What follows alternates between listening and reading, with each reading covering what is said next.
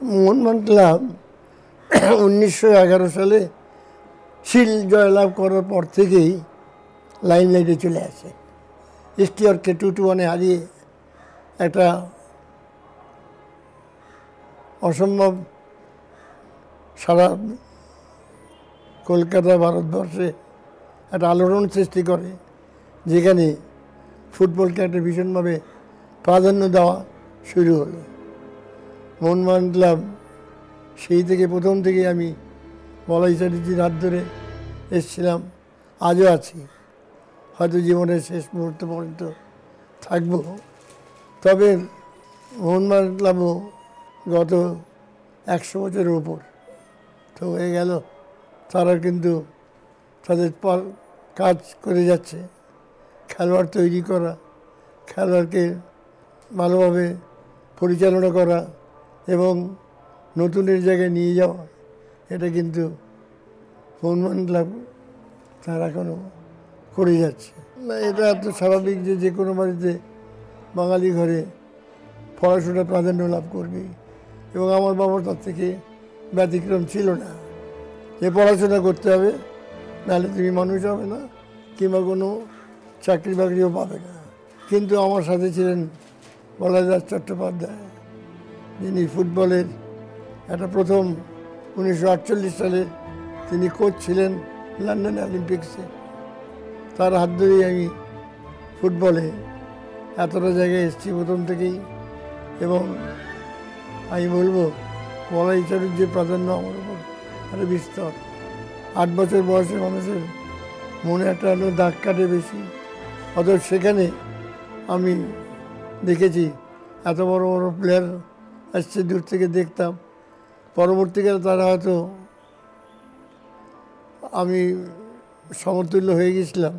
কিন্তু বলব যে তখনকার সময়ে মনমান ক্লাব একটা এমন জায়গায় ছিল, এমন এখন যেমন আছে, সেটাই কিন্তু মোহনবাগান ধরে রেখেছে। অত সেদিকে বিচার করলে বলব মোহনবাগান তার পরিচালনা, তার লোককে উঠিয়ে আনা এবং লোককে সাহায্য করা মনমানে অসম্ভব কীর্তি করে যাচ্ছে। অত ডিটেলস হয়তো মনে নেই, তবে বলব যে তখন আমরা অনেকেই মনমান ক্লাব জুনিয়র টিম থেকে আসতাম এবং সেখানে আমার সাথে সাথে অন্য খেলোয়াড়রাও ছিল, যারাও স্বপ্ন দেখেছে যে মনমান ক্লাব তারাও ভালো খেলবে।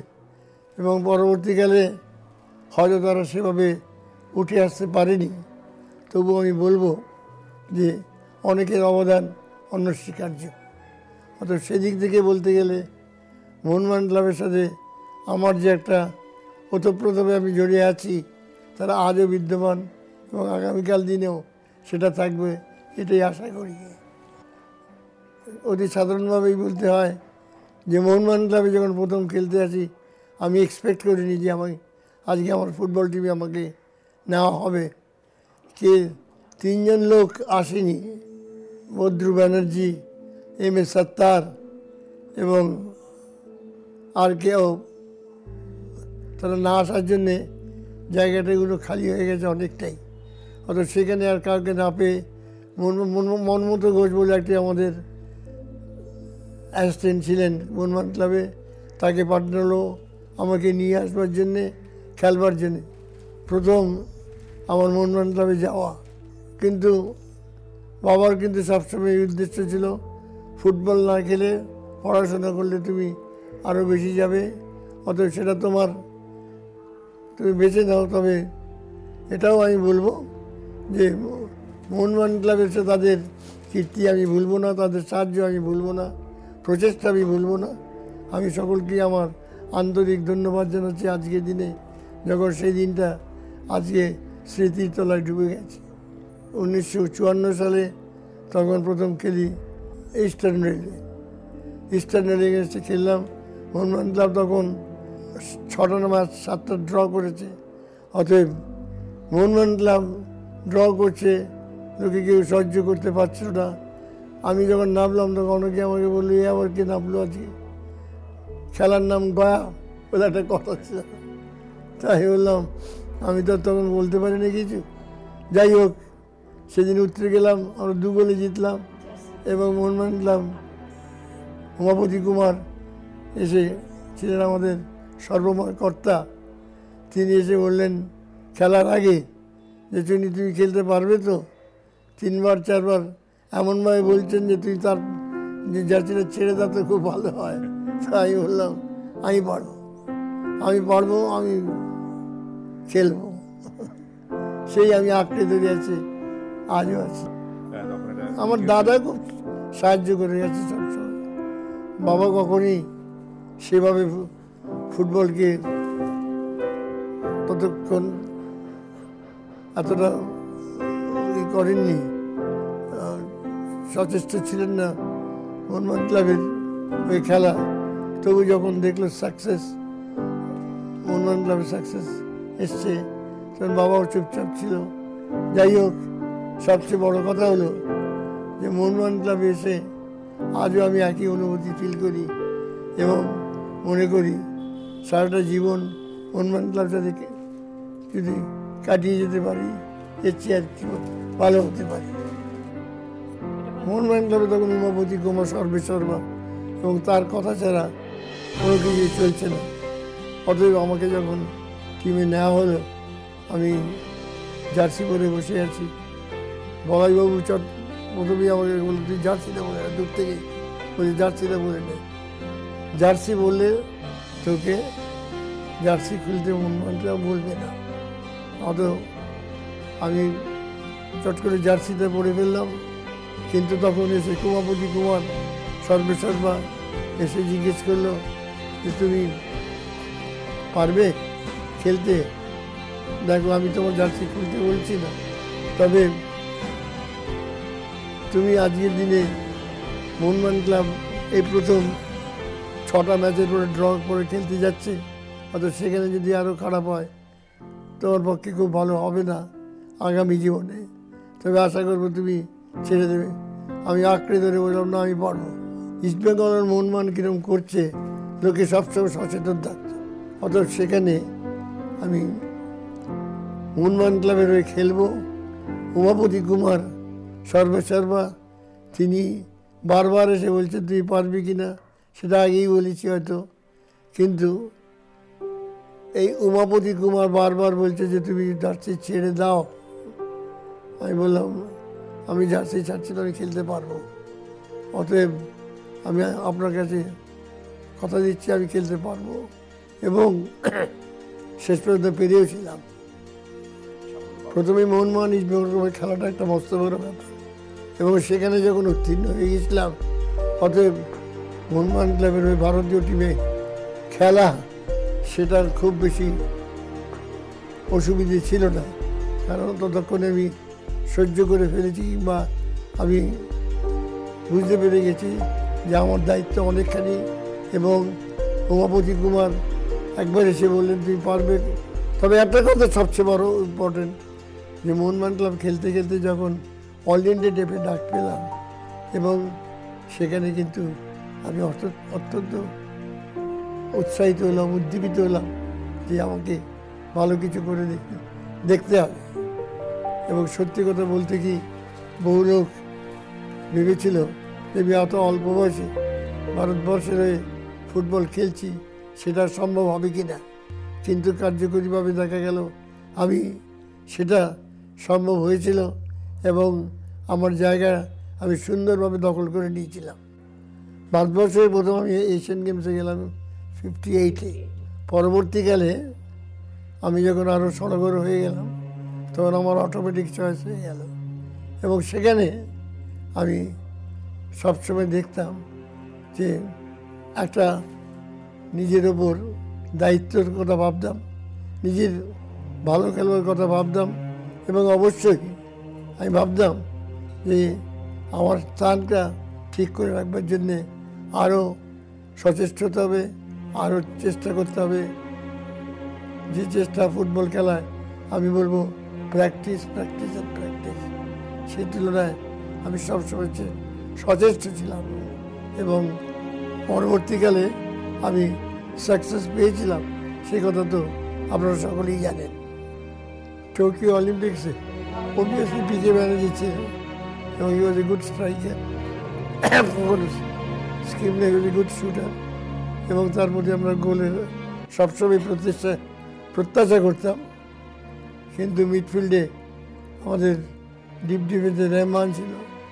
ছিল রহমতুল্লাহ, সালাম নারায়ণ এবং তাদের উপস্থিতিতে আমি সবসময় উৎসাহিত হয়েছিলাম বলাই বাহাল্য এবং মোহনবাগান ক্লাব, ভারতীয় দল তার সাথে একসাথে খেলার যে আমাকে অনুপ্রেরণা দিত, তার জন্য আমি সবসময় সচেষ্ট থাকতাম।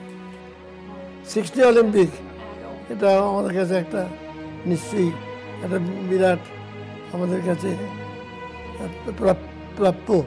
এই জন্যে যে মন ওই রোম অলিম্পিক্সে আমরা যখন যাই, তখন অনেকেই ভেবেছিল যে আমরা কোয়ালিফাই করতে পারব না। আমরা শুধু কোয়ালিফাই করিনি, আমরা সঙ্গরাজ, আমি, রাম বাহাদুর রেহমান, এরা সব থাকার জন্যে ভারতবর্ষ দিন কিন্তু খুবই ভালো খেলে এবং আমাদের একটা সুন্দর জায়গা করে নিয়েছিল তখনকার দিনে। এটাই আমার মনে আছে এবং সত্যি কথা বলতে কি ভারতীয় দল আমরা বহুদিন আমার সেই পারফরমেন্সে একটা জায়গায় ছিলাম যেটা লোকের কাছে উৎসাহ করবার পক্ষে যথেষ্ট, উদ্দীপনা আনার জন্য যথেষ্ট। অথচ সব দিকে মিলে আমি বলব যে Rome Olympics was a great thing যেখানে হাঙ্গেরির কথা না বলে অন্যায় হবে। তো Hungary world's best team Hungary Hungary তখন অসম্ভব ভালো টিম এবং সেখানে তাদের সাথে আমরা পড়লাম সেই ফেললে এবং কিন্তু দুর্ভাগ্যবশত থগরাজ দুটো গড়ানো শট খেয়ে গোল খেলো, যেটা আমরা কখনোই আশা করিনি। যাই হোক, সেটা তো পুরনো কথা এবং শুধু তার খারাপ দিকটা বললে হবে না। সে সেভও করেছিল অনেক।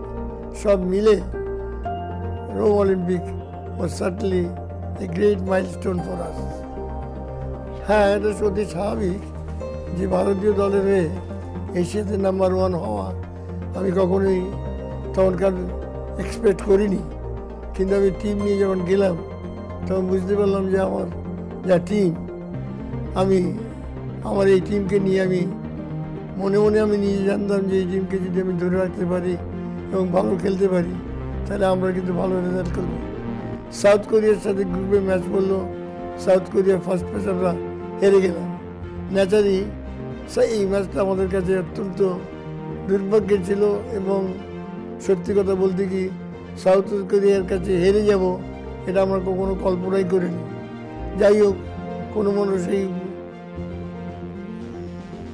পরাজয় কোনো মতো আমরা উত্তীর্ণ করে মানসিক বল এবং সকলের সাথে একটা সুন্দর বাব প্রচেষ্টা এনে আমরা রোমে ভারতবর্ষকে একটা ভালো জায়গায় নিয়ে গেছিলাম এটাই হলো সবচেয়ে বড় কথা এবং জাকার্তা জাকার্তা এশিয়ান গেমস আমার কাছে স্বাভাবিককারী সর্বশ্রেষ্ঠ টুর্নামেন্ট যেখানে আমি কখনোই কল্পনা করিনি যে আমি এশিয়ান গোল্ড মেডেল পাবো। আমি South Korea North Korea Vietnam এত টিম আমরা বললাম, মনে মনে ভাবলাম যে আমি আমার যে টিম আমি ধরে রাখতে পারলে সাউথ কোরিয়া হারাচ্ছি যখন তাদের আমি নিশ্চয়ই আমি এগিয়ে যাব, এটা আমার নিঃসন্দেহ একটা মনের মানসিক কনফিডেন্স ছিল ছিল যে ভারতীয় দল ভালো খেলবে, এটি আমি আশা করেছিলাম। রোম অলিম্পিকে আমি ক্যাপ্টেন ছিলাম না। জাকার্তা জাকার্তা সেটা একটা অন্যরকম অনুভূতি এবং কখনোই ভাবিনি যে সাউথ কোরিয়ার সাথে ফার্স্ট গ্রুপ ম্যাচে হারবার পরে আমরা যে উঠে দাঁড়াতে পারব, এটা কল্পনা করতে পারিনি। কিন্তু আমি মনে মনে বিশ্বাস করলাম যে গ্রুপ ম্যাচে হারলেও পরবর্তীকালে ম্যাচ জিততে পারি, এটা আমার দৃঢ় সংকল্প ছিল এবং জানতাম যে আমরা জিততে পারি এবং সর্বশেষ দিকে আমরা সেই ম্যাচ জিতলাম এবং ভারতীয় টিমকে আমরা গোল্ড মেডেল নিয়েছি উনিশশো বাষট্টি সালে সেই দিন যখন কখনোই ভাবিনি যে আমরা গোল্ড মেডেল পাবো। সেটা সম্ভব হয়েছিল। দুর্ভাগ্যবশত কয়েকটা ভালো ভুলের জন্যে, খারাপ ভুলের জন্যে আমি বলব, ভারতীয় দল মোটামুটি ভালো খেলে লোকের কাছে সম্মানের প্রাপ্তি হলো। আমি ভাবতাম যে এশিয়াতে চ্যাম্পিয়ন হওয়া এবং সেখানে নাম্বার ওয়ান হওয়া সত্যি একটা দুর্ভাগ্য দুর্লভ সম্মান। দুর্লভ সম্মান। অত সেটা আমাদের এখন এসছে।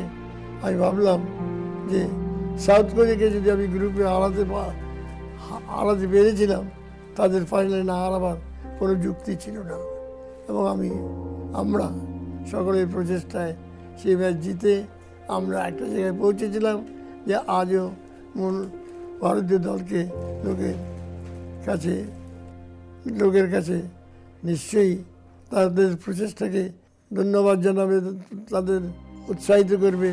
এবং অবশ্যই এই টিম ভারতীয় দলকে নিয়ে এসেছিল তার একটা উজ্জ্বল দৃষ্টান্ত।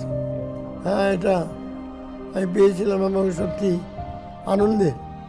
যেহেতু টটন হটস্পট তখন এখনও that the best team in the world best team in England তাদের কাছে যখন আমি সুযোগ পেলাম যাওয়ার জন্যে। সেটা আমাকে অত্যন্ত উৎসাহিত করেছিল। কিন্তু আমি শেষ পর্যন্ত সেটা করতে পারিনি বলে আজও আমার দুঃখ। অবশ্যই বলরামকে বলব? সমকক্ষ প্লেয়ার এবং আমার সময় সত্যি সে একজন ভালো খেলোয়াড় ছিল। যদিও পরবর্তীকালে বলরাম বেশি দূর যায়নি, তবু তাকে বলব যে বলরাম এবং চুনি বলরাম একটা মিথ ছিল। বিদায় ফুটবলকে বিদায় জানানো অত্যন্ত দুঃখে। তবুও মনে করি ঠিক টাইমে আমি ফুটবল ছেড়েছি এবং ভারতীয় দলকে যত সাহায্য করতে পেরেছি বলে আমি অত্যন্ত আনন্দিত। এটা একটা সুন্দর যাওয়া। আমি জানতাম এরপরে আমি ভারতীয় দলে হয়তো থাকব না, থাকিও নি, কিন্তু ওই ম্যাচে আমরা ভারতীয় দলের হয়ে গোল করা এবং তাদের একটা সুন্দর জায়গায় নিয়ে যাওয়ার প্রচেষ্টাকে আমি আজও মনে করি। অত্যন্ত তাৎপর্যপূর্ণ এবং ফুটবলে ভারতীয় দলের হয়ে এদের সাথে একসাথে যাওয়া, যেখানে বলরাম, রহমান রহমান আরও অনেক প্লেয়ার যারা সাহায্য করেছে, তাদের প্রচেষ্টায় আমি একজন আসতে পেরেছি। দেখুন, সকলেই তাদের নিজে নিজ জায়গায় মস্ত বড় কোচ বলাদাস শ্রেষ্ঠ আমার ছোটোবেলার কোচ তিনি দেখেছেন, আমি ক্লোজ থেকে খেলেছি। তাকে আমার আমার ভালো জায়গায় নিয়ে যাওয়ার যার প্রচেষ্টাকে আমি আজও সম্মান করি এবং বলাই চট্টোপাধ্যায় না থাকলে আমি একজন আসতে পারতাম না। রহিম সাহেব তো কিংবদন্তি পুরুষ। আমরা এশিয়ান গেম চ্যাম্পিয়ন হলাম গোল্ড পেলাম, সেখানে রহিম সাহেবের পারফরমেন্স রহিম অবদান অসম্ভব অতুলনীয় অতএব অদ্ভুত তার ব্যাপার যে রহিম সাহেব খেলার দিন ম্যাচ হেরে যাবার পরে জিতে যাবার পরে আমরা রহিম সাহেবকে হারালাম আজও মনে পড়ে জার্নেল রহিম সাহেব কোলে করে নিয়ে আসছে and Rahim saheb was dead at the time